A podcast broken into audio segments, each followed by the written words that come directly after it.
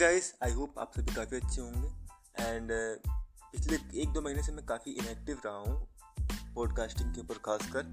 And इसी वजह से जो पॉडकास्टिंग की जो होस्टिंग प्लेटफॉर्म्स हैं वो मुझे मेल पर मेल भेज रहे हैं कि भैया कुछ अपलोड कीजिए। तो मैंने उसकी वजह से कुछ अपलोड किया है। अगेन ये चीज़ वैल्यूएबल तो है लेकिन इतनी थोड़ी कमी हो सकती है।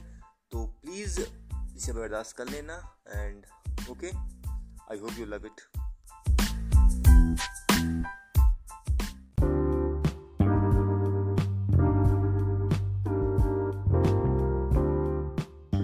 okay background noise के लिए मैं अभी से माफ़ी मांग रहा हूँ, क्योंकि वो शायद अच्छा नहीं होगा। एंड ये ऑडियो भी मैं खुले आसमान के नीचे रिकॉर्ड कर रहा हूँ तो ये दिक्कत हो सकती है। खैर, मैं यहाँ बात कर रहा हूँ स्ट्रेस की मेंटल स्ट्रेस जो होता है। देखो, कई बार क्या होता है कि हम एक ही बात, कई कई बार लोगों को बताना पड़ जाता है। जैसे कि हाँ जब मैं ट्रैवल करके पढ़ाई कर रहा था सिंपली लोग मुझसे पूछ रहे थे भाई आप कैसे आते हो? तब मैं कहा बस से आता हूँ। ठीक है? एंड फिर लोग सिंपली एडवाइस करते थे कि भाई तुम रहते क्यों नहीं है? वही वही सेम एडवाइस लगभग हर किसी इंसान के मुँह से सुनने को मिलती थी। भाई, एक बार, दो बार, तीन बार तो ठीक है। बट जब आप सेम एडवाइस सत्तर से अस्सी बार सुनोगे ना तो आप तो आप फ्रस्ट्रेट हो सकते हो। ऐसा मैं भी हुआ। ठीक है? लेकिन मैंने अपने आप को बचाया कैसे? वैसे मेरा बर्थडे दो जून को पड़ता है। ठीक है? और यही वजह है कि मैं कह सकता हूँ कि मेरे बर्थडे के दिन लोगों को, या कहूँ दुनिया भर के लोगों को दो जून की रोटी नसीब होती है। आई नो बहुत अच्छा जोक नहीं था, लेकिन खैर, छोड़िए, मुद्दे पे आते हैं। लेकिन बहुत सारे लोगों ने मुझे तीन जून को भी विश किया है बट मैंने किसी को एक्सप्लेन नहीं किया कि मेरा बर्थडे दो जून को भी है।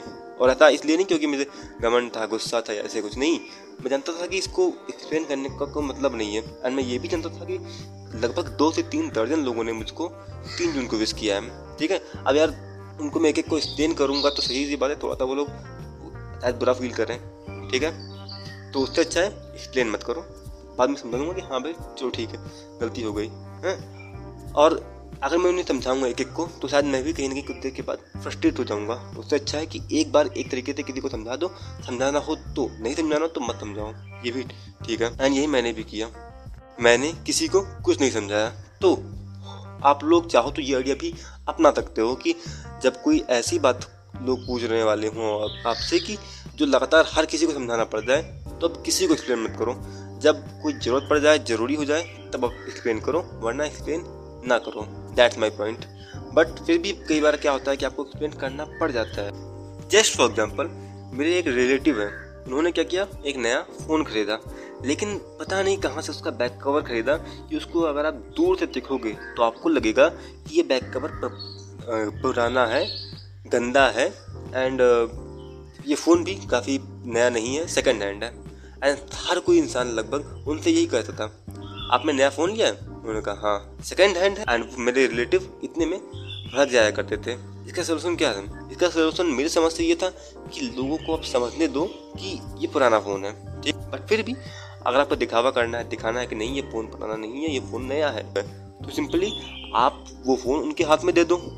और लोग जब देखेंगे कि ये दूर से ही पुराना दिखता है जब आप इसको हाथ में लेके देखते हो, तब दिखता है कि ये एक डिज़ाइन है। तो सही सी बात है, लोग खुद अपने आप शर्मिंदा होते एंड वो आपकी बातें फिर दूसरों को कहते भी कि हाँ यार, उन्होंने अजीब सा एक बैक कवर ले रखा है।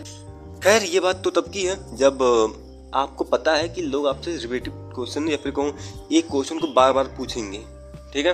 बट अगर आपको पता ही ना हो कि आपसे सेम क्वेश्चन बार बार पूछा जाएगा तो देखो एक क्वेश्चन अगर आपसे पाँच छः बार पूछा गया है तो आप समझ जाओ कि शायद ये चीज़ बार बार होने वाली है। एंड मेंटली उसके लिए प्रिपेयर भी रहो। और अगर आप ऐसा करते हो तो कहीं ना कहीं आपको स्ट्रेस या कहूँ फ्रस्ट्रेशन कम महसूस होगी, मेरे समझ से। बाकी आपकी मर्ज़ी और हाँ ये मेरे सोल्यूशन है। अगर आपके कोई और सोल्यूशन हो तो आप भी बताइए। एंड अगेन गाइज़ अगर आपने उसको तीन जून का बर्थडे विश किया था तो उसमें कोई समस्या की बात नहीं है। इट्स ओके ठीक है? मुझे इस बात का कोई बुरा नहीं लगा है। एंड जो एंड जिस वजह से मैं ब्रेक पर चल रहा था लंबे वक्त से, वो काम अभी तक चल ही रहा है, ख़त्म नहीं हुआ है तो उम्मीद कीजिए कि अभी मैं लंबे वक्त तक ब्रेक पर ही रहूँगा। एंड प्लीज़ तब तक सपोर्ट करते रहिए एंड बी या इंटेलेक्चुअल है